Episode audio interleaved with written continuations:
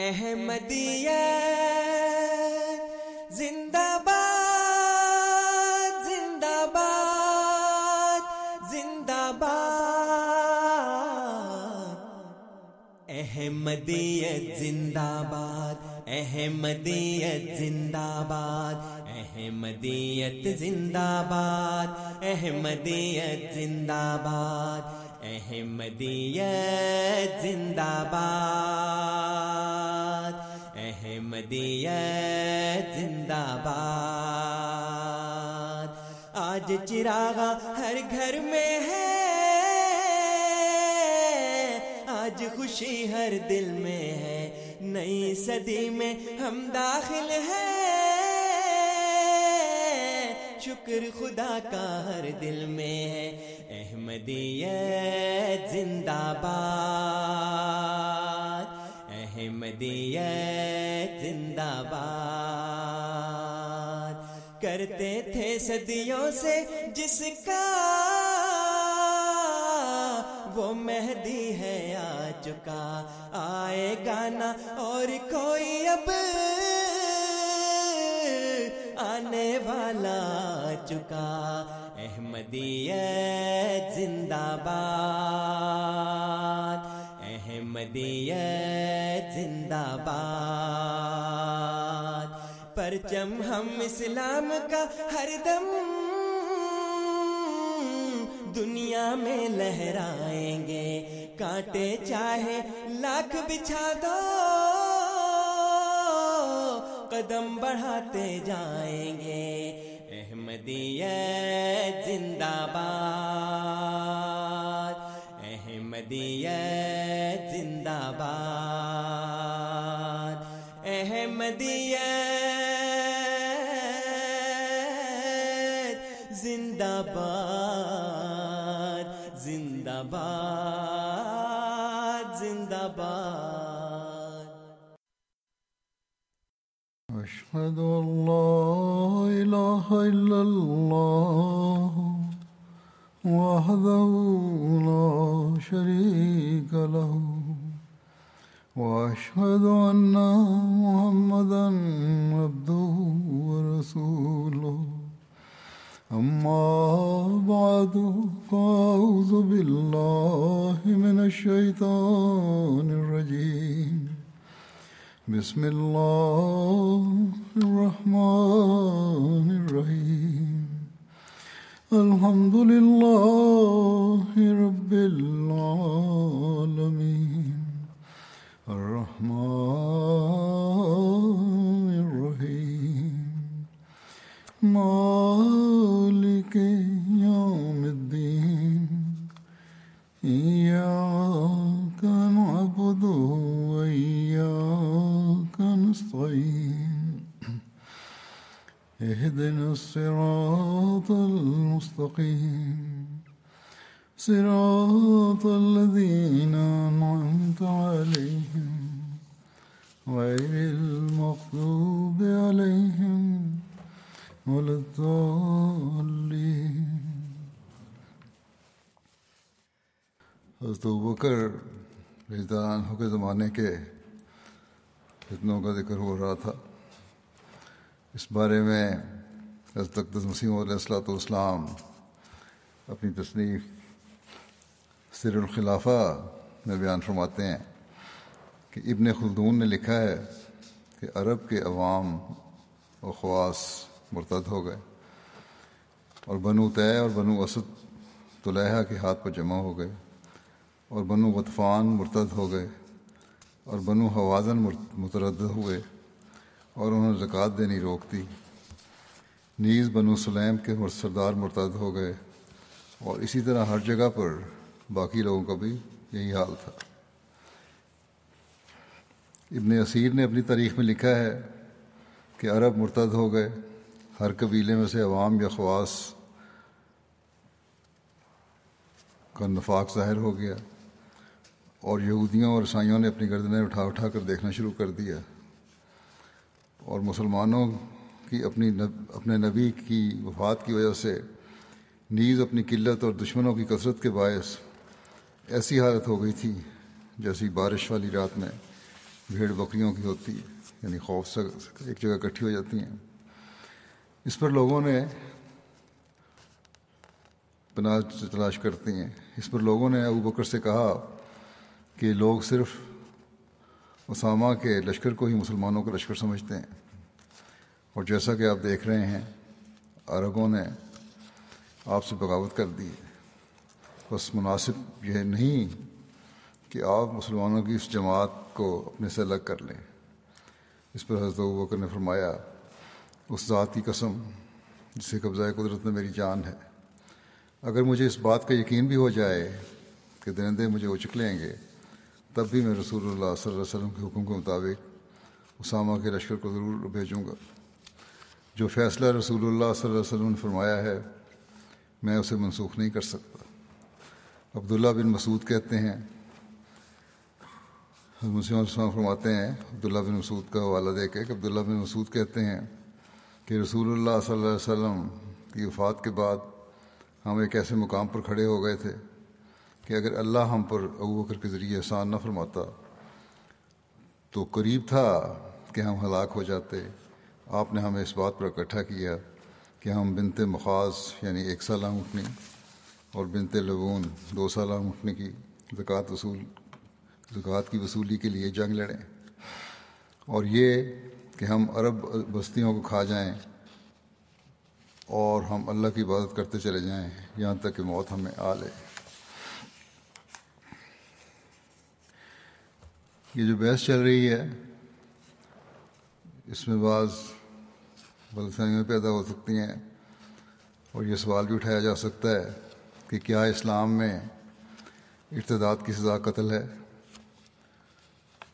اس بارے میں مختصر بیان کر دیتا ہوں۔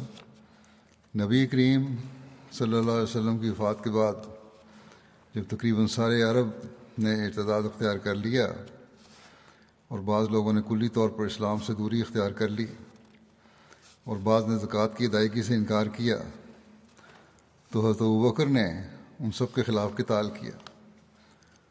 کتب تاریخ و سیرت میں ایسے تمام افراد کے لیے مرتدین کا لفظ استعمال ہوا ہے۔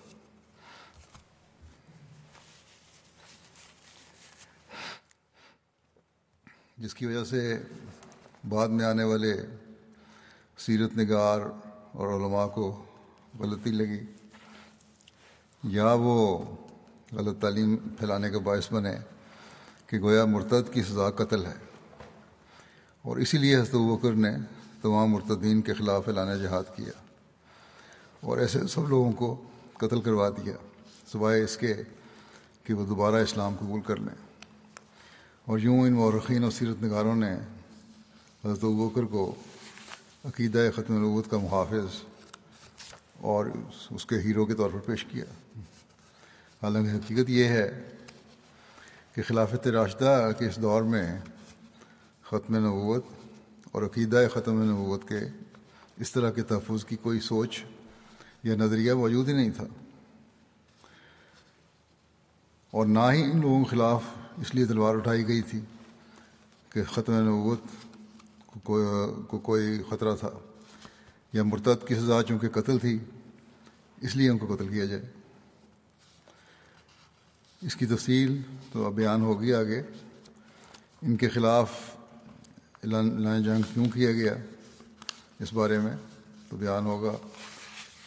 اس سے پہلے یہ بتانا ضروری ہے کہ کیا قرآن کریم نے یا آ حضرت صلی اللہ علیہ وسلم نے مرتد کی سزا قتل بیان کی ہے یا کوئی اور سزا بھی مقرر کی ہے؟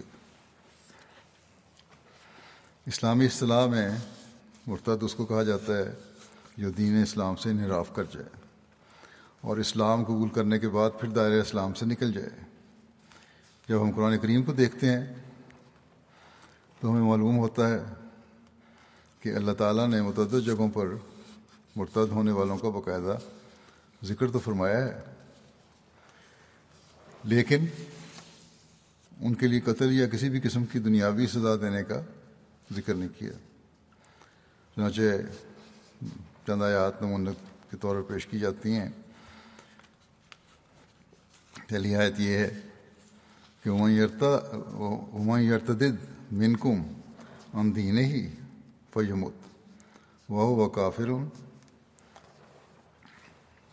فوا کافر فولائے کا حبت اعمالحم فی دنیا والآخرہ وولائے کا اصحاب النار ہوں فیحا خالدوں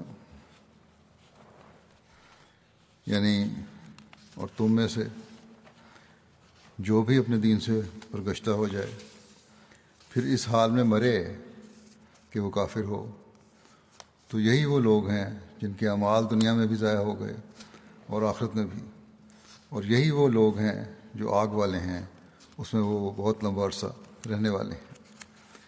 اس آیت میں بیان ہوا ہے کہ تم تمہیں جو کوئی مرتد ہو جائے اور آخرکار اسی کفر کی حالت میں مر جائے، اس سے خوب واضح ہو رہا ہے کہ مرتد کی سزا نہ، سزا قتل نہ تھی، کیونکہ اگر اس کی سزا قتل ہوتی تو یہ بیان نہ ہوتا کہ ایسا مرتد آخرکار کفر کی حالت میں مر جائے۔ پھر ایک جگہ فرمایا یا یو الذین منو میں یرتدا منکم اندی نہیں فصوف یات اللہ بقوم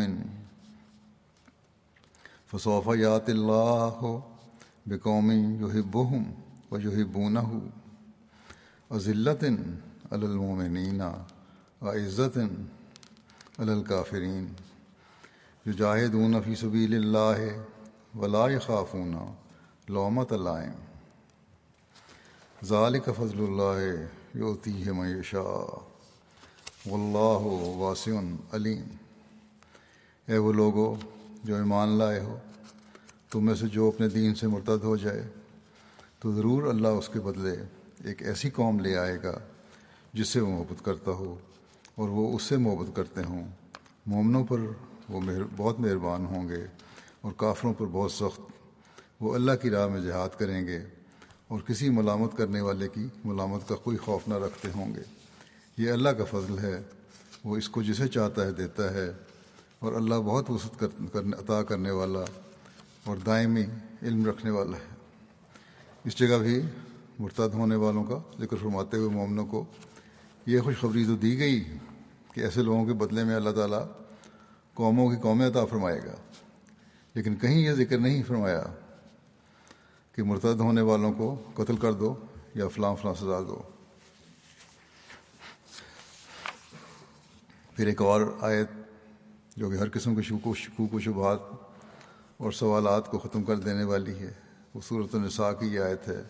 فرمایا، ان الزینہ آمنو سما کفرو سما آمنو سما کفرو سمز دادو کفرن سمز دادو کفرن لم یقن اللہ یقن اللہ ہو لے یغفر الحم ولا لیاد ہوں سبیلا۔ یقیناً وہ لوگ جو ایمان لائے، پھر انکار کر دیا، پھر ایمان لائے، پھر انکار کر دیا، پھر کفر میں بڑھتے چلے گئے۔ اللہ ایسا نہیں کہ انہیں معاف کر دے اور انہیں راستے کی ہدایت دے۔ بس بڑی واضح نفی، بڑے واضح نفی ہے اس میں کہ مرتد کی سزا قتل نہیں ہے۔ اور یہی ہمارے لٹریچر میں تشریح بھی کی جاتی ہے۔ مفسرین نے بھی اس کی وضاحت کی ہے۔ جیسے منصر رابع نے تھوڑی سی وضاحت اپنے ترجمۃ القرآن میں اس طرح فرمائی ہے اس کی کہ یہ آیت اس عقیدے کی نفی کرتی ہے کہ مرتد کی سزا قتل ہے۔ چنانچہ فرمایا اگر کوئی مرتد ہو جائے پھر ایمان لے آئے، پھر مرتد ہو جائے، پھر ایمان لے آئے۔ تو اس کا فیصلہ اللہ تعالیٰ کے سپرد ہے۔ اگر کفر کی حالت میں مرے گا، تو لازمی طور پر جہنمی ہوگا۔ اگر مرتد کی سزا قتل ہوتی، تو اس کے بار بار ایمان لانے اور کفر کرنے کا سوال ہی پیدا نہیں ہوتا تھا۔ اس کے علاوہ کچھ اور آیات ہیں قرآن کریم میں، جو اصولی طور پر قتل مرتد کی نفی کرنے والی ہیں۔ جیسا کہ اللہ تعالیٰ فرماتا ہے وقل الحق کو من ربکم ومن شاء فلیومن ومن شاء فلیومن ومن شاء فلیکفر انا تدنا للظالمین نارا احاط بهم سرادقها وإن يستغيثوا وإن يستغيثوا یواسو بما کل محل یشف الوجوہ بیس شراب وسعت مرتفق۔ اور کہہ دے کہ حق وہی ہے جو تمہارے رب کی طرف سے ہو۔ بس جو چاہے وہ ایمان لے آئے اور جو چاہے سو انکار کر دے۔ یقیناً ہم نے ظالموں کے لیے ایسی آگ تیار کر رکھی ہے جس کی دیواریں انہیں گھیرے میں لے لیں گی۔ اور اگر وہ پانی مانگیں گے تو انہیں ایسا پانی دیا جائے گا جو پگھلے ہوئے تانبے کی طرح ہوگا، جو ان کے چہرے، چہروں کو جھلس دے گا۔ بہت ہی برا مشروب ہے۔ اور بہت ہی بری آرام گاہ ہے۔ کسی دین نے کسی بھی قسم کی کہ جبر کی نفی کرتے ہوئے فرمایا، لا اکراہ فی الدین کتبین رشتوں میں لگائی وہ میں یکفر بالتاغوت و یوم باللہ فقط استمسک بالعروت الوسقا لن فسام الحا و اللہ سمیع علیم۔ دین میں کوئی جبر نہیں۔ یقیناً ہدایت گمراہی سے کھل کر نمایاں ہو چکی۔ بس جو کوئی شیطان کا انکار کرے اور اللہ پر ایمان لائے، تو یقیناً اس نے ایک ایسے مضبوط کڑے کو پکڑ لیا جس کا ٹوٹنا ممکن نہیں اور اللہ بہت سننے والا اور دائمی علم رکھنے والا ہے۔ قرآن کریم کی آئے کچھ آیات بطور نمونہ پیش کی گئی ہیں، جن میں دین کے نام پر کسی بھی قسم کی سختی، جبر اور سزا کی نفی کی گئی ہے اور مرتد ہونے والوں کا ذکر کر کے کسی بھی قسم کی سزا کا ذکر نہ کرنا ہماری رہنمائی کرتا ہے۔ کہ مرتد ہونے والے کے لیے شریعت اسلامی کوئی جسمانی اور دنیاوی سزا مقرر نہیں کرتی۔ اسی قرآن تعلیم اور نظریے کی تائید مزید اس سے بھی ہوتی ہے کہ قرآن کریم میں جگہ جگہ منافقین کا ذکر موجود ہے۔ اور منافقین کی برائیاں اس قدر زور سے بیان کی گئی ہیں کہ کفار کی برائیوں کا بھی اس طرح ذکر نہیں۔ ان لوگوں کو فاسق بھی کہا گیا ہے، ان کو کافر بھی کہا گیا ہے۔ ان کے بارے میں اسلام لانے کے بعد کفر اختیار کرنے کا ذکر کیا گیا ہے۔ لیکن ایسے کسی بھی منافق کے لیے نہ تو کسی قسم کی سزا کا ذکر کیا گیا اور تاریخ اسلام گواہ ہے کہ نہ ہی کسی منافق کو ان کے نفاق کی بنا پر کوئی سزا دی گئی۔ چنانچہ منافقین کا ذکر کرتے ہوئے قرآن کہتا ہے، قل انفق دون او کر او کر ہم لائن یو تقبلا من کم ان کن تم قومن فاسقین. وما منا آہم ان تقبلا من ہوں نفقاتهم اللہ انہم کفروا باللہ وب رسول ہی ولایاتون الصلاۃ اللہ وہم کسالہ ولا ينفقون اللہ وہم کارہون. تو کہہ دے کہ تم خواہ کہہ دے کہ خواہ تم خوشی سے خرچ کرو، خواہ کراہت کے ساتھ۔ ہرگز تم سے قبول نہیں کیا جائے گا۔ یقیناً تم ایک بد کردار قوم ہو اور انہیں کسی چیز نے اس بات سے محروم نہیں کیا کہ ان سے ان کے اموال قبول کیے جائیں۔ اس کے سوائے اس کے کہ وہ اللہ اور اس کے رسول کا انکار کر بیٹھے تھے۔ نیز یہ کہ وہ نماز کے قریب نہیں آتے تھے، مگر سخت سستی کی حالت میں اور خرچ کرنے بھی نہیں کرتے تھے۔ مگر ایسی حالت میں جو سخت کراہت محسوس کرتے تھے۔ اس آیت کریم میں منافقین کو فاسق قرار دیا اور اللہ اور اس کے رسول کا کفر کرنے والا قرار دیا۔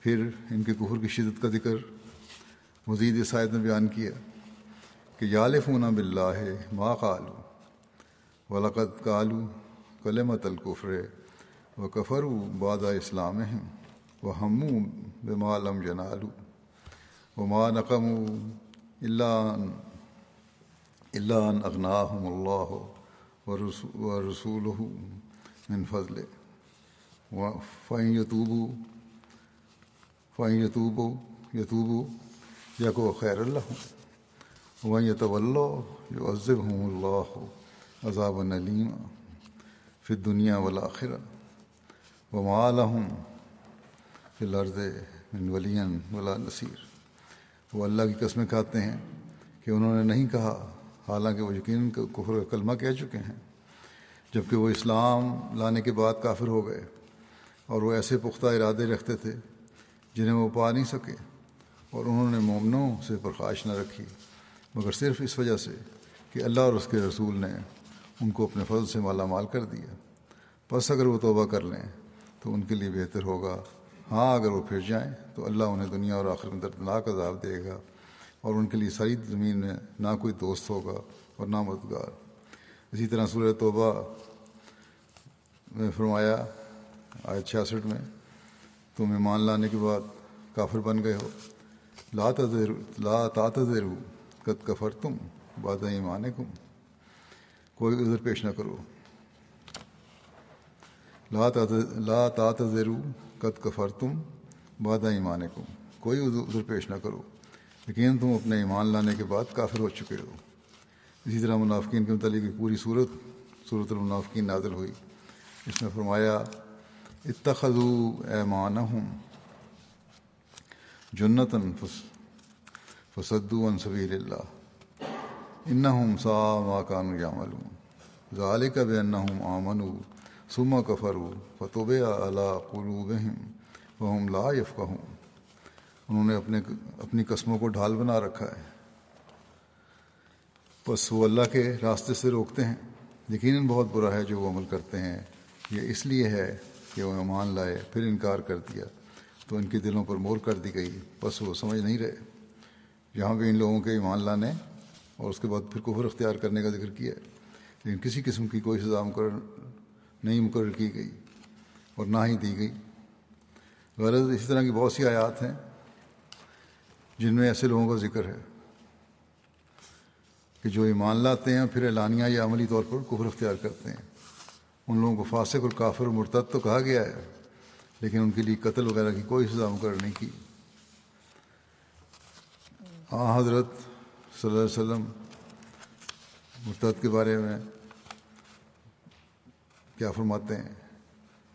اب قرآن کریم کے بعد اس بارے میں بھی ہم دیکھتے ہیں کہ جس مبارک وجود پر قرآن کریم اتارا گیا، جو کانا خلق القرآن کا مصداق وجود تھا، جس نے اپنے عمل سے قرآن کریم کے احکامات نافذ کرتے ہوئے اپنا نمونہ اور رسوہ پیش کیا۔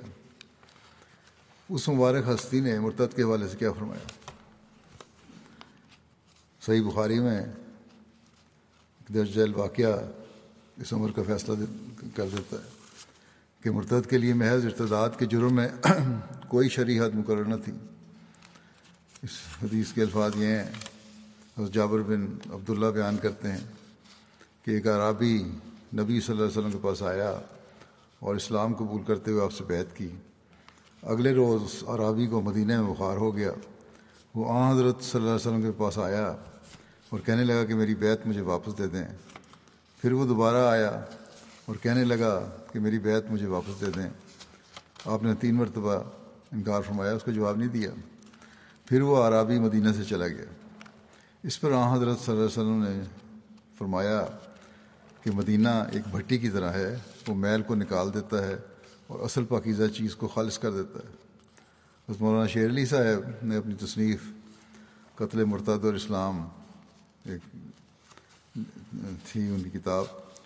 اس میں یہ جو کتاب جو تھی، یہ حضرت خلیفۃ السانی کی نگرانی میں تیار کی گئی تھی کی گئی تھی۔ اس میں یہ حدیث درج کی ہے اور اس کے بعد لکھتے ہیں کہ اس شخص کا حضرت صلی اللہ علیہ وسلم کے پاس بار بار آنا بھی ظاہر کرتا ہے کہ مرتد کے لیے قتل کی سزا مقرر نہ تھی، ورنہ کو بھی حضرت صلی اللہ علیہ وسلم کے پاس نہ آتا، بلکہ کوشش کرتا کہ بلا اطلاع چپکے سے نکل جائے اور کسی پر ظاہر نہ کرتا۔ کہ وہ ارتداد اختیار کرنا چاہتا ہے۔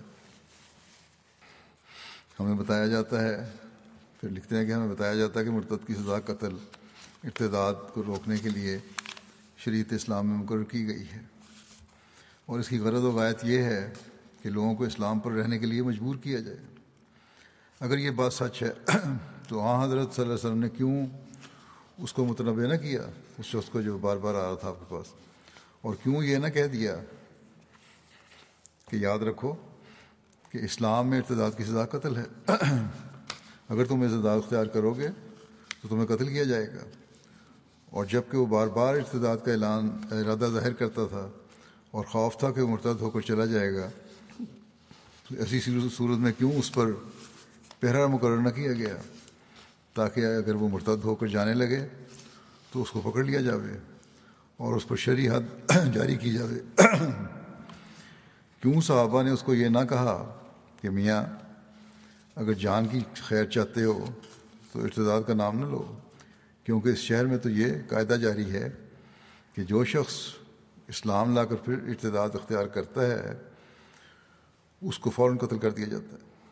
بس اس عرابی کا بار بار ارتداد کا اظہار کرنا اور اس کا آ حضرت صلی اللہ علیہ وسلم کے پاس بار بار جانا اور آ حضرت صلی اللہ علیہ وسلم کا اس کو ارتداد کے نتیجے سے متنوع نہ کرنا اور نہ صحابہ کو اس کو قتل کا حکم سنانا اور آخر کار اس کا بغیر کسی قسم کے تعارض کے مدینے سے نکل جانا، یہ سب امور صاف طور پر اس عمر کے شاہد بین ہے کہ اسلام میں مرتد کے لیے کوئی شرح حد مقرر نہ تھی۔ پھر آ حضرت صلی اللہ علیہ وسلم کا اس کے نکل جانے پر ایک طرح کی خوشی کا اظہار کرنا اور فرمانا کہ مدینہ ایک بھٹی کی طرح ہے۔ جو میل کچیل کو پاکیزہ جوہر سے جدا کر دیتا ہے۔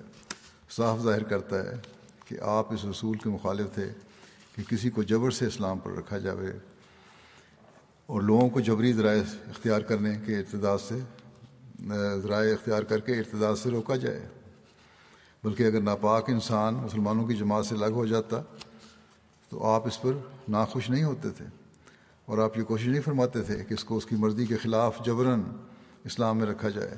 بلکہ ایسے شخص کا چلا جانا آپ کے نزدیک گویا خاص کم جہاں پاک کے مستاق تھا۔ اگر آپ کو اس اصول ہوتا کہ جو شخص ایک دفعہ اسلام میں داخل ہو جائے، اس کو ہر ممکن ذریعے سے اسلام میں رہنے کے لیے مجبور کیا جائے اور اگر وہ کسی طرح بھی نہ مانے تو اس کو قتل کیا جائے، تو اس کی مثال دوسروں کے لیے عبرت ہو۔ تو چاہیے تھا کہ آپ اس عرابی کے جانے پر خفا ہوتے۔ اور صحابہ کو ڈانٹتے کہ تم نے اس کو کیوں جانے دیا؟ کیوں اس کو پکڑ کر قتل کی دھمکی نہ دی؟ اور چاہیے تھا کہ آپ صلی اللہ علیہ وسلم صحابہ کو حکم دیتے کہ دوڑو اور جہاں ہو اس کو بھی اس کو پکڑ لاؤ تا اس کو قتل کی سزا دی جائے۔ مگر آپ نے ایسا نہ کیا، بلکہ دوسرے الفاظ میں یہ فرمایا کہ اچھا ہوا وہ چلا گیا۔ وہ اس قابل نہ تھا کہ مسلمانوں میں رہے۔ خدا تعالیٰ نے خود اس کو اپنے ہاتھ سے ہم سے جدا کر دیا۔ غرض اس عرابی کی مثال ایک قطعی اور یقینی ثبوت اس عمر کا ہے کہ مرتد کے لیے کوئی شرح سزا مقرر نہ تھی اور مسلمانوں میں قطن یہ طریق جاری نہ تھا کہ وہ ہر ایک مرتد کو محض اس کے ارتداد کی وجہ سے قتل کر دیتے۔ دوسرا ثبوت اس عمر کا کہ مرتد کے لیے کوئی شرعی حد مقرر نہ تھی۔ وہ شرائط ہیں جن کے ساتھ آ حضرت صلی اللہ علیہ وسلم نے مقام حدیبیہ میں مشرقین مکہ کے ساتھ صلح کی۔ صلح حدیبیہ کی حدیث میں لکھا ہے کہ جو برا بن عازب عازب سے روایت ہے کہ نبی صلی اللہ علیہ وسلم نے حدیبیہ کے دن مشرقین کے ساتھ تین باتوں پر صلاح کی۔ پہلی شرط یہ تھی کہ اگر مشرقین میں سے کوئی شخص مسلمان ہو کر آ حضرت صلی اللہ علیہ وسلم کے پاس جائے تو آپ اس کو مشرقین کی طرف واپس کر دیں گے۔ دوسری شرط یہ تھی کہ اگر مسلمانوں میں سے کوئی شخص مرتد ہو کر مشرقین کی طرف چلا جائے تو مشرقین اس کو اپنے آپ کی طرف واپس نہیں کریں گے۔ اس صلی کی دوسری شرط سے صاف ظاہر طور پر ظاہر ہوتا ہے کہ مرتد کے لیے کوئی شرعی حد مقرر نہ تھی۔ کیونکہ اگر ارتداد کے لیے شریعت اسلام میں یہ سزا مقرر ہوتی کہ اس کو قتل کیا جائے تو شرعی حد کے معاملہ میں بھی کبھی مشرقین کی بات قبول نہ فرماتے آپ۔ اس کے علاوہ بھی ایسے کئی واقعات ہیں کہ جن سے بخوبی واضح ہو جاتا ہے۔ کہ نبی اکرم صلی اللہ علیہ وسلم کے عہد مبارک میں چند لوگوں نے دین اسلام سے ارتداد اختیار کیا، لیکن محض ارتداد کی وجہ سے ان سے کوئی تعرض نہ کیا گیا۔ تا وقت انہوں نے محاربت اور بغاوت جیسے افعال شنیہ کا ارتکاب نہ کیا۔ حضرت مسلم عود نے قرآن مجید کی ایک اور آیت سے بھی اس مسئلے کو یوں واضح فرمایا ہے کہ عما الرسول البلاغ البلاغ المبین کہ میں اس طرف میں فرمایا کہ اس میں اس طرف اشارہ کیا گیا ہے کہ تلوار کے بجائے تبلیغ سے کام لینا ہی ایک دیرینہ اصول ہے۔ اور حضرت ابراہیم علیہ السلام نے بھی اسی اصول کو اختیار کیا تھا۔ اور ان کے زمانے کے لوگوں کو بھی خدا تعالیٰ کی طرف سے یہی ارشاد ہوا تھا کہ ہمارے اس رسول کا کام صرف بات پہنچا دینا ہے، تلوار سے منوانا نہیں۔ اور یہی سارے قرآن کا خلاصہ ہے کہ دلیل کے ساتھ بات منوانا مذہبی لوگوں کا کام ہوتا ہے۔ جبر سے منوانا مذہبی لوگوں کا کام نہیں۔ مگر افسوس ہے کہ اب تک دنیا اس مسئلے کو نہیں سمجھی۔ بلکہ خود مسلمانوں میں بھی قتل مرتد کو جائز سمجھا جاتا ہے۔ مسلم فرماتے ہیں کہ حالانکہ کسی کا عقیدہ جھوٹ ہو یا سچ یا سچ عقیدہ رکھنے والا ہو اسے بہرحال ویسا ہی سچا سمجھا جاتا ہے جیسے ایک مسلمان اپنے مذہب کو سچا سمجھتا ہے۔ عیسائیت جھوٹی سے ہی، مگر سوال تو یہ ہے کہ دنیا کا اکثر عیسائی عیسائیت کو کیا سمجھتا ہے؟ وہ یقیناً اسے سچا سمجھتا ہے۔ ہندو مذہب جھوٹا ہے، لیکن سوال تو یہ ہے کہ دنیا کا اکثر ہندو اپنے مذہب کو کیا سمجھتا ہے؟ وہ یقیناً اسے سچا سمجھتا ہے۔ یہودی مذہب یقیناً اس وقت سچا نہیں، لیکن سوال تو یہ ہے کہ یہودیوں کا اکثر حصہ یہودیت کو کیا سمجھتا ہے؟ وہ یقیناً اسے سچا سمجھتا ہے۔ بس اگر اس بات پر کسی کو قتل کرنا جائز ہے کہ میں سمجھتا ہوں، میں سمجھتا ہوں کہ میرا مذہب سچا ہے، دوسرے کا نہیں، صرف یہی بات اگر ہے تو تو پھر ایک عیسائی کو یہ کیوں حق حاصل نہیں کہ وہ جس مسلمان کو چاہے قتل کر دے؟ ایک ہندو کو کیوں حق حاصل نہیں کہ وہ جبراً دوسرے کو ہندو بنا لے یا انہیں مار ڈالے؟ چین میں کنفیوشس مذہب کے پیروؤں کو یہ کیوں حق نہیں کہ وہ زبردستی لوگوں کو اپنے مذہب میں شامل کر لیں۔ فلپائن میں جہاں اب بھی پندرہ بیس ہزار مسلمان ہیں، اس زمانے میں جو اپنے بیان روایت تھے، اب تو زیادہ ہیں۔ عیسائیوں کو کیوں حق حاصل نہیں؟ کہ وہ مسلمانوں کو جبراً عیسائی بنا لیں۔ امریکہ کو کیوں حق حاصل نہیں کہ وہ جبراً ان مسلمانوں کو جو ان کے ملک میں رہتے ہیں، عیسائی بنا لے؟ روس کو کیوں حق حاصل نہیں کہ وہ جبراً سب کو عیسائی بنا لے یا جبراً سب کو کمیونسٹ بنا لے؟ اگر مسلمان دوسروں کو جبراً اپنے عقیدے پر لا سکتے ہیں، تو ویسا ہی حق عقل دوسروں کو بھی حاصل ہے۔ لیکن کیا اس حق کو جاری کر کے دنیا میں کبھی امن قائم رہ سکتا ہے؟ کیا اس حق کو جاری کر کے تم اپنے بیٹے کو بھی کہہ سکتے ہو کہ یہ مسئلہ ٹھیک ہے؟ یا بیوی کو بھی کہہ سکتے ہو کہ یہ مسئلہ ٹھیک ہے؟ کہ عیسائیوں کا حق ہے کہ وہ مسلمانوں کو زبردستی عیسائی بنا لیں۔ مسلمانوں کا حق ہے کہ وہ عیسائیوں کو زبردستی مسلمان بنا لیں۔ ایران والوں کا حق ہے کہ وہ سب حنفیوں کو زبردستی شیعہ بنا لیں۔ اور حنفیوں کا حق ہے کہ وہ سب کو زبردستی سنی بنا لیں۔ غرض یہ ایسی عقل کے خلاف بات ہے کہ کوئی انسان اس کو ایک منٹ کے لیے بھی تسلیم نہیں کر سکتا۔ گزشتہ انبیاء کی قوموں نے جب بھی خدائی ہدایت کو ماننے سے انکار کیا تو خدا تعالیٰ نے انہیں مخاطب کر کے مخاطب کرتے ہوئے فرمایا کہ نلزم کو منہا وہ انتم لہا کار ہوں یعنی اگر تم خود ہدایت لینا پسند نہیں کرتے تو ہم جبراً تمہیں ہدایت نہیں دے سکتے۔ لیکن افسوس ہے کہ موجودہ زمانے میں مسلمانوں میں اس اصل کا انکار کرنے والے لوگ بھی موجود ہیں۔ اور اس وقت ہم دیکھتے ہیں کہ اکثریت مسلمانوں کی یہی کہتی ہے، اگر دنیا اس مسئلے کو سمجھ جائے تو یقیناً ظلم اور تعدی مذہبی اور سیاسی امور میں بند ہو جائے۔ نہ لوگ اپنے عقیدے لوگوں کو جبرن ٹھونسیں اور نہ اپنے سیاسی نظام دوسرے ملکوں میں جبرن جاری کرنے کی کوشش کریں۔ حضرت مسیم علیہ السلۃ والسلام فرماتے ہیں کہ میں نہیں جانتا کہ ہمارے مخالفوں نے کہاں سے اور کس سے سن لیا ہے کہ اسلام تلوار کے دور سے پھیلا ہے۔ خدا تو قرآن شریف میں فرماتا ہے، لا اکراہ فی الدین یعنی دین اسلام میں جبر نہیں۔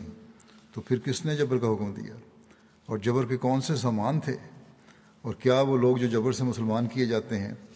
ان کا یہی صدق اور یہی ایمان ہوتا ہے کہ بغیر کسی تنخواہ پانے کے، باوجود دو تین سو آدمی ہونے کے، ہزاروں آدمیوں کا مقابلہ کریں اور جب ہزار تک پہنچ جائیں تو کئی لاکھ دشمنوں کو شکست دے دیں اور دین کو دشمن کے حملہ سے بچانے کے لیے بھیڑوں، بکریوں کی طرح سر کٹا دیں اور اسلام کی سچائی پر اپنا خون، اپنے خون سے مہریں کر دیں اور خدا کی توحید کے پھیلانے کے لیے ایسے عاشق ہوں کہ درویشانہ طور پر سختی اٹھا کر افریقہ کے ریگستانوں تک پہنچیں اور اس ملک میں اسلام کو پھیلا دیں اور پھر ہر یک قسم کی صوبت اٹھا کر چین تک پہنچیں نہ جنگ کے طور پر بلکہ محض درویشانہ طور پر۔ اور اس ملک میں پہنچ کر دعوت اسلام کریں، جس کا نتیجہ یہ ہو کہ ان کے بابرکت واس سے کئی کروڑ مسلمان اس زمین میں پیدا ہو جائیں۔ اور پھر ٹاٹ پوش درویشوں کے رنگ میں ہندوستان میں آئیں اور بہت سے حصہ بہت سے حصے آریہ ورت کو اسلام سے مشرف کر دیں اور یورپ کی حدود تک لا الہ الا اللہ کی آواز پہنچا دیں۔ تم ایمان کہو کہ کیا یہ کام ان لوگوں کا ہے جو جبراً مسلمان کیے جاتے ہیں، جن کا دل کافر اور زبان مومن ہوتی ہے؟ نہیں، بلکہ یہ ان لوگوں کے کام ہیں جن کے دل نور ایمان سے بھر جاتے ہیں اور جن کے دل میں خدا ہی خدا ہوتا ہے۔ ان آیات قرآنیہ اور شدات کی روشنی میں یہ تو ثابت ہو گیا کہ مرتد کی سزا قتل نہیں ہے۔ اب سوال یہ پیدا ہوتا ہے کہ اگر مرتد کی سزا قتل نہیں تو حضرت ابوبکر نے مرتدین کو کیوں قتل کیا اور قتل کرنے کا حکم دیا؟ حقیقت یہ ہے کہ تاریخ کا مطالعہ کرنے سے بڑی آسانی سے معلوم ہو سکتا ہے کہ حضرت ابوبکر کے عہد میں مرتد ہونے والے صرف مرتد ہی نہیں تھے، بلکہ وہ باغی تھے اور خونخواہ اور خونخوار ارادوں کے حامل باغی تھے۔ جنہوں نے نہ صرف یہ کہ ریاست مدینہ پر حملہ کر کے مسلمانوں کو قتل کرنے کے بھیانک منصوبے بنائے، بلکہ مختلف علاقوں میں مسلمانوں کو پکڑ پکڑ کر بڑی بے رحمی سے قتل کیا۔ ان کے اعضاء کاٹ کر ان کو مارا گیا، انہیں زندہ جلا، آگ میں جلایا گیا۔ یہ مرتدین ظلم و ستم اور قتل و غارت اور بغاوت اور لوٹ مار جیسے بھیانک جرائم کا ارتکاب کرنے والے لوگ تھے، جس کی وجہ سے دفاعی اور انتقامی کارروائی کے طور پر ان محارب لوگوں سے جنگ کی گئی۔ اور جزا و سیت سید و مسلحہ کے تحت ان کو بھی ویسی سزائیں دیں۔ سزائیں دے کر قتل کرنے کے احکامات صادر کیے گئے، جیسے جرائم کے وہ مرتکب ہوئے تھے۔ چنانچہ تاریخ اور سیرت کی کتابوں سے کچھ تفصیل پیش کی جاتی ہے۔ تاریخ خمیس میں لکھا ہے کہ خارجہ بن حسن جو مرتدین میں سے تھا اپنی قوم کے کچھ سوار لے کر مدینہ کی طرف بڑھا۔ وہ چاہتا تھا کہ اہل مدینہ کو جنگ کے لیے نکلنے سے قبل ہی روک دے یا انہیں غفلت میں پا کر حملہ کر دے۔ چنانچہ اس نے حضرت وکر اور آپ کے ساتھ کے مسلمانوں پر اس وقت چھاپا مارا جبکہ وہ لوگ بے خبر تھے۔ مرتدین نے نہ صرف مدینہ پر حملہ کیا بلکہ جب حضرت بکر نے انہیں شکست دی تو انہوں نے صادق الایمان مسلمانوں کو بھی تہ طے کر دیا جو ان قوموں میں بستے تھے۔ جیسا کہ گزشتہ ہوتے میں اس کا میں ذکر کچھ کر چکا ہوں۔ اور جو باوجود اپنی قوم کے مرتد ہو جانے کے اسلام پر قائم رہے تھے، چنانچہ علامہ تبری لکھتے ہیں کہ جب حضرت بکر نے مختلف حملہ اور قبائل کو شکست دی، تو بنو زبیان اور ابس ان مسلمانوں پر حملہ آور ہوئے جو ان میں رہتے تھے اور ان کو ہر ایک طریق سے قتل کیا اور ان کے بعد دیگر اقوام نے بھی انہی کی طرح کیا یعنی انہوں نے بھی ایسے لوگوں کو قتل کر دیا۔ جو اسلام پر قائم رہے۔ علامہ ابن اسیر لکھتے ہیں کہ ابس اور زبیان قبائل نے اپنے ہاں کے نہتے مسلمانوں کو بری طرح قتل کرنا شروع کر دیا اور ان کی دیکھا دیکھی دوسرے قبائل نے بھی ایسا ہی کیا۔ اس پر حضرت بکر نے قسم کھائی کہ وہ ہر قبیلے کے ان لوگوں کو ضرور قتل کریں گے جنہوں نے مسلمانوں کو قتل کیا ہے۔ جیسا کہ بیان کیا گیا تھا کہ آ حضرت صلی اللہ علیہ وسلم کی وفات پر جن قبائل نے ارتداد اختیار کیا، ان کا ارتداد مذہبی اختلاف تک محدود نہ تھا، بلکہ انہوں نے سلطنت اسلامی سے بغاوت اختیار کی تھی۔ تلوار کو اپنے ہاتھ میں لیا تھا، مدینہ منورہ پر حملہ کیا تھا، اپنی اپنی قوموں کے مسلمانوں کو قتل کیا، آگ میں ڈالا اور ان کا مسئلہ کیا۔ جیسا کہ تاریخ تبری میں حضرت خالد بن ورید کا ذکر کرتے ہوئے لکھا ہے کہ جب اسد اور غطفان اور حوازن اور سلیم اور طے کو شکست ہوئی تو خالد رضی اللہ عنہ نے ان سے معافی قبول نہ کی، سوائے اس کے کہ وہ آپ کے پاس ان لوگوں کو لے کر آئیں جنہوں نے مرتد ہونے کی حالت میں مسلمانوں کو آگ میں ڈال کر جلایا اور ان کا مسئلہ کیا اور ان پر مظالم برپا کیے۔ علامہ ابن خلدون لکھتے ہیں کہ زیرہ عرب کی مرتد قبائل مدینہ کا قصد کرتے ہوئے نکلے تاکہ حضرت بکر اور مسلمانوں کے ساتھ جنگ کریں۔ تاریخ توری میں لکھا ہے کہ سب سے پہلے ابس اور زبیان نے حملہ کیا، چنانچہ حضرت بکر کو حضرت اسامہ کی واپسی سے قبل ان سے لڑائی کرنی پڑی۔ علامہ ابن خلدون لکھتے ہیں کہ ربیہ قبیلہ نے ارتداد اختیار کر لیا اور انہوں نے منظر بن نعمان کو کھڑا کیا، جس کا نام مغرور پڑا ہوا تھا۔ انہوں نے اسے بادشاہ بنا دیا۔ علامہ عینی اشارے علامہ عینی جو ہیں اشارے صحیح بخاری کے ہیں، وہ لکھتے ہیں تو حضرت وکر رضی تعالیٰ عنہ نے زکوٰۃ دینے سے انکار کرنے والوں سے صرف اس لیے قتال کیا کیونکہ انہوں نے تلوار کے ذریعے سے زکوٰۃ روکی اور امت مسلمہ کے خلاف جنگ برپا کی۔ علامہ شوکانی بیان کرتے ہیں کہ امام خطابی نے نبی کریم صلی اللہ علیہ وسلم کی وفات کے بعد ارتداد اختیار کرنے والوں اور زکوٰۃ وغیرہ کی ادائیگی سے انکار کرنے والوں کے بارے میں مختلف امور تحریر کرنے کے بعد لکھا ہے کہ یہ لوگ در حقیقت باغی تھے اور ان کو مرتد صرف اس وجہ سے کہا گیا ہے کہ یہ لوگ مرتدین کی جماعتوں میں داخل ہو گئے تھے۔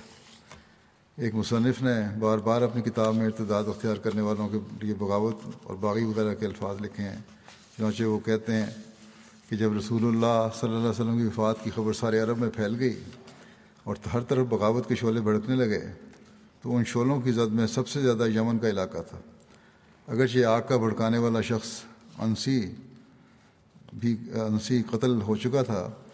بنو حنیفہ میں مسلمہ اور بنو اسد میں طلحہ نے نبود کا دعویٰ کر کے ہزاروں لوگوں کو اپنے ساتھ ملا لیا اور لوگوں نے کہنا شروع کر دیا کہ اسد اور غطفان کے حلیف قبیلوں کا نبی ہمیشہ قریش کے نبی سے زیادہ محبوب ہے۔ کیونکہ کیونکہ محمد صلی اللہ علیہ وسلم وفات پا چکے ہیں اور طلحہ زندہ ہے۔ جب ان بغاوتوں کی خبر حضرت بکر کو پہنچی تو انہوں نے فرمایا کہ ہمیں اس وقت تک انتظار کرنا چاہیے جب تک ان علاقوں کے عمال اور عمرا کی طرف سے تمام واقعات کی مکمل رپورٹیں موصول نہ ہو جائیں۔ زیادہ دن نہ گزرے تھے کہ عمرا کی طرف سے رپورٹیں پہنچنے لگیں۔ ان رپورٹوں سے صاف ظاہر ہوتا تھا کہ باغیوں کے ہاتھوں نہ صرف سلطنت کا امن خطرے میں تھا بلکہ ان لوگوں کی جانوں کو بھی خط... سخت خطرہ تھا، جنہوں نے ارتداد کی رو میں باغیوں کا ساتھ نہیں دیا تھا اور اسلام پر قائم رہے تھے۔ اس صورت حال میں حضرت بکر صدیق کے لیے پوری قوت سے بغاوتوں کا مقابلہ کرنا اور باغیوں کو ہر قیمت پر زیر کر کے صورت حال کو قابو میں لانے کے سوا کوئی چارہ نہیں تھا۔ ایک مصنف لکھتے ہیں کہ حضرت بکر کے پیش نظر ان مرتدین کی سرکوبی تھی جو عرب کے مختلف خطوں میں بغاوت کے شعلوں کو ہوا دے رہے تھے اور ان کے ہاتھوں شمع اسلام اور ان کے پروانوں کی کو سخت خطرہ لاحق تھا۔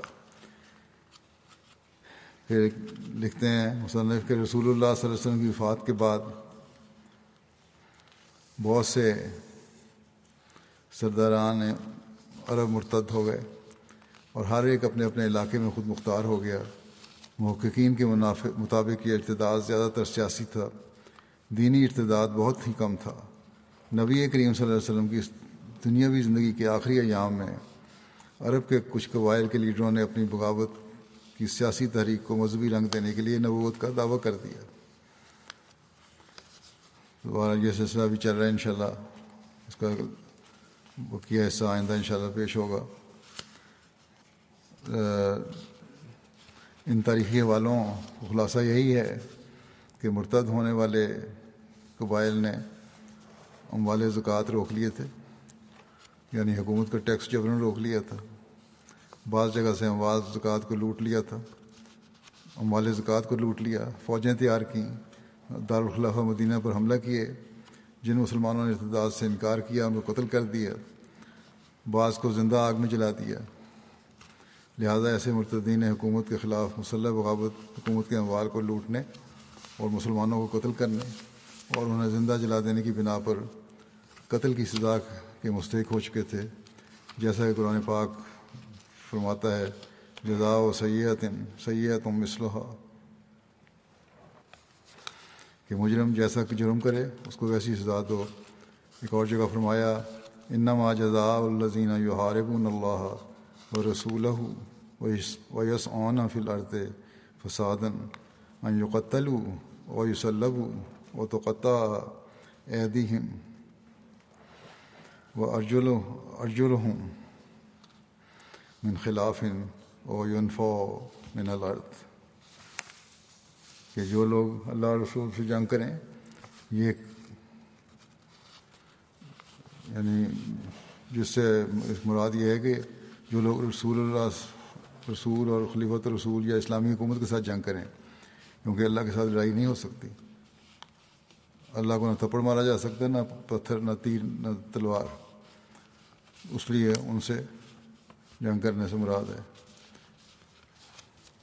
وہ یس ہونا فی الرد فسادن میں اس بات کا ذکر کیا گیا ہے کہ اللہ اور رسول سے جنگ سے کیا مراد ہے۔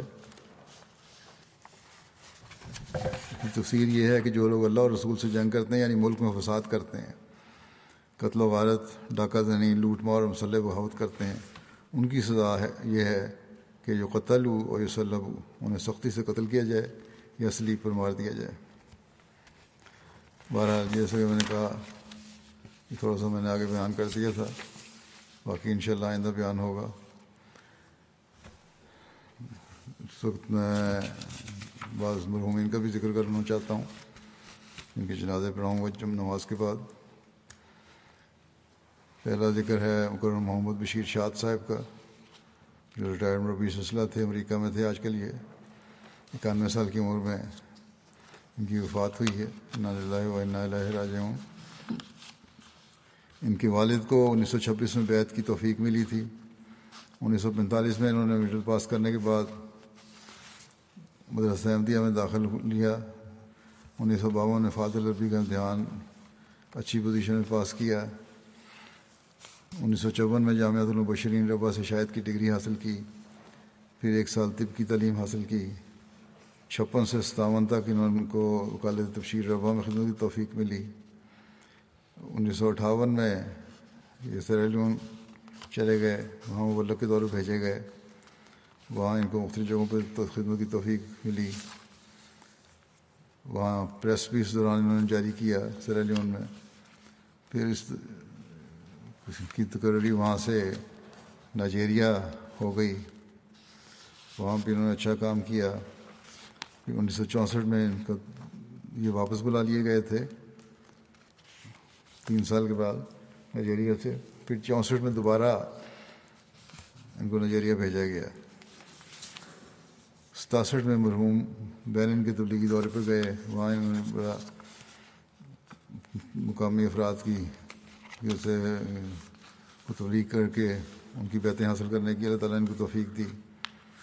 انیس سو ستر میں خلیفہ مسیح سالس رحم اللہ کے دور افریقہ کے دوران جب یہ قانون تشریف لائے مسیح سالس، تو انہوں نے ایک سو نئے احمدیوں کا تحفہ پیش کیا حضور کی خدمت میں۔ اس پر حضور رحمہ اللہ نے خوشنودی کا اظہار فرمایا، دعا کرائی۔ اور پھر اپنی دستار مبارک بھی بشیر شاہ صاحب کو عطا فرمائی۔ ان کو انیس سو ستر میں واپسی جب ان کی ہوئی تو عمرہ کی سعادت بھی ملی۔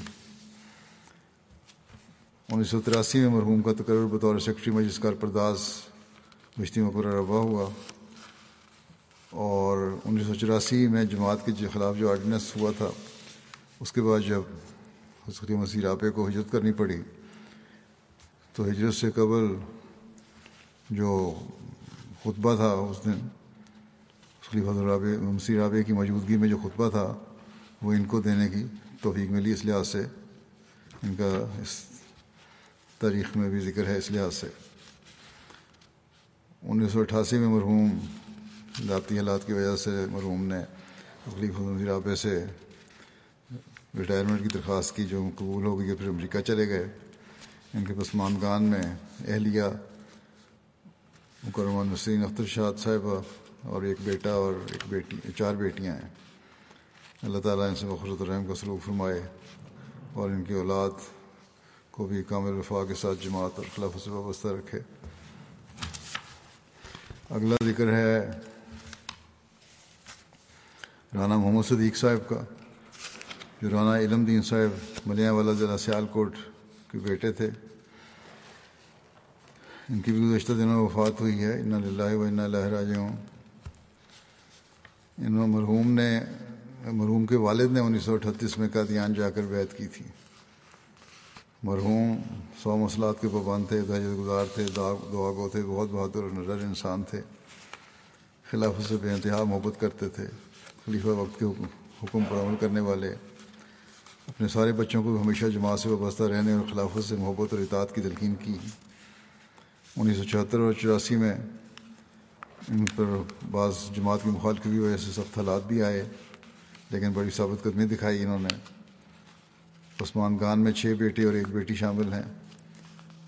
ان کے ایک بیٹے رانا محمد اکرم محمود صاحب نائجیریا میں مبلغ حصلہ ہیں۔ جو میدان عمل میں ہونے کی وجہ سے اپنے والد کے جنازہ اور تدفین میں شامل نہیں ہو سکے۔ اس سے پہلے ان کی والدہ بھی دو ہزار اٹھارہ میں وفات پا گئی تھیں، اس میں بھی شامل نہیں ہو سکے تھے۔ اللہ تعالیٰ انہیں صبر اور حوصلہ تھا فرمائے اور مرحوم کے مغفرت الرحم کا سلوک فرمائے۔ اگلا ذکر ہے مکرم ڈاکٹر محمود احمد خواجہ صاحب کا اسلام آباد کا، کہ گزشتہ دنوں وفات ہوئی۔ اللہ و جو اٹھہتر سال ان کی عمر تھی۔ اللہ کے فضل، اللہ تعالیٰ کے فضل سے موسی تھے۔ ان کے خاندان میں احمدیت کا نفوذ، ان کے والد خواجہ محمد شریف صاحب کے ذریعے ہوا۔ انہوں نے خواب کی بنا پر اس خلیفہ ثانی کے دور میں بیعت کی تھی۔ بڑے نیک فطرت تھے۔ اس لیے اللہ تعالیٰ نے باوجود کے مخالف تھا خاندان، باقی جماعت کا۔ اللہ تعالیٰ نے ان کو تین مرتبہ خواب میں حضرت مسیم علیہ السلام کی بیعت کرنے کے حکم دیا۔ آخر انہوں نے بیعت کی۔ ڈاکٹر محمود خواجہ صاحب نے ابتدائی تعلیم پشاور سے حاصل کی۔ اس کے بعد انیس سو چھیاسٹھ میں یونیورسٹی آف پشاور سے کیمسٹری میں ایم ایس سی کی ڈگری حاصل کی۔ پھر انیس سو تہتر میں لاٹرو یونیورسٹی میلبرن آسٹریلیا سے ٹروبے ہے یا ٹروب ہے۔ پی ایچ ڈی حاصل جی، پی ایچ ڈی کی ڈگری حاصل کی، پاکستان میں بھی اور باہر بھی مختلف یونیورسٹیز میں پڑھاتے بھی رہے ہیں۔ گہانہ میں، کیپ کوسٹ یونیورسٹی میں بھی جو پڑھاتے تھے، وہاں ان کی مجھ سے واقفیت ہوئی تھی۔ اور میں نے دیکھا انتہائی سادہ مزاج اور عاجز اور بے نفس انسان تھے۔ بہت اچھے ریسرچ اسکالر تھے۔ پاکستان میں بھی اور باہر بھی ان کی بڑی قدر کی جاتی ہے ریسرچ اسکالر کے طور پر۔ چودھری کرام اللہ صاحب کی بیٹی عبد القیوم صاحب حسن کی شادی ہوئی۔ ان کا ایک بیٹا اور ایک بیٹی ہیں۔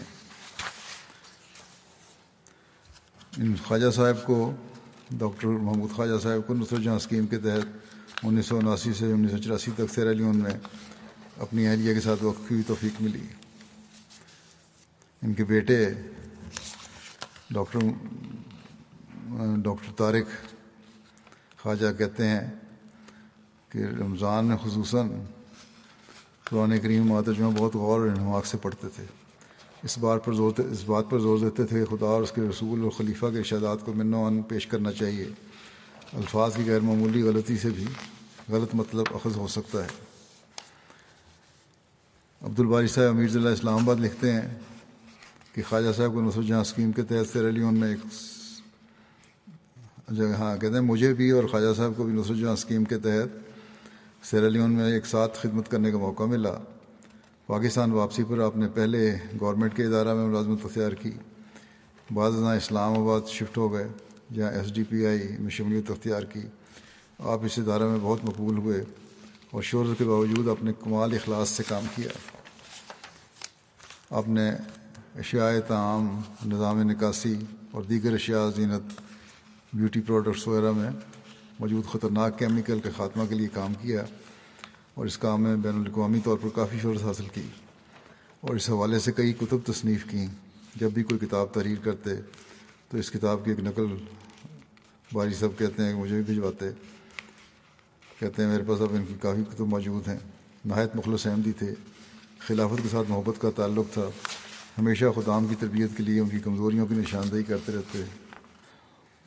خواجہ محمود صاحب کے بارے میں، پاکستان کے علاوہ Germany, Sweden Burkina Faso, America Azerbaijan Switzerland, Nigeria, مصر، بحرین اور بہت سے ممالک چانسدانوں اور حکومتی وزارتوں کے نمائندوں نے اور یونیورسٹی کے چانسلرز اور پروفیسرز نے سول سوسائٹی کے این جی اوز کے صدران نے پیغامات بھیجے تھے تعزیت کے۔ کافی پیغام آئے تھے ان کے، مجھے بھی انہوں نے بھجوائے ان کے بچوں نے۔ مثلاً بس، ایک دو پیغام نمونتاً پڑھ دیتا ہوں۔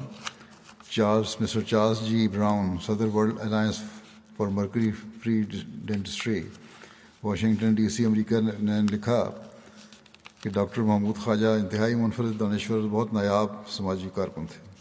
جدید سائنس اور زہریلے مادوں پر ان کی شاندار سائنسی تحریریں، اسکالرشپ کو ترقی دینے اور سرکاری اور نجی شعبوں کو کام کی بنیاد فراہم کرنے کے لیے ایک اہم ہیں، کے لیے بہت اہم ہیں۔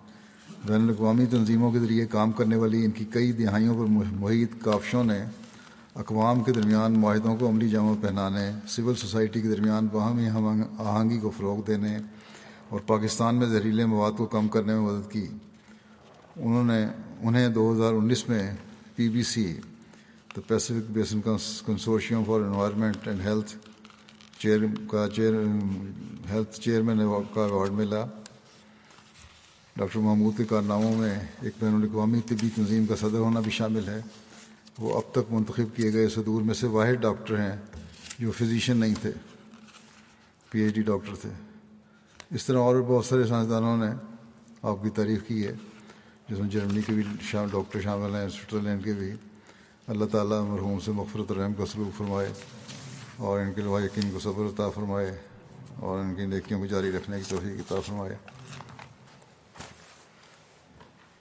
الحمد للہ الحمد للہ نحمده ونستعينه ونستغفره ونؤمن به ونتوكل عليه ونعوذ بالله من شرور أنفسنا ومن سيئات أعمالنا من يهده الله فلا مضل له ومن يضلل فلا هادي له.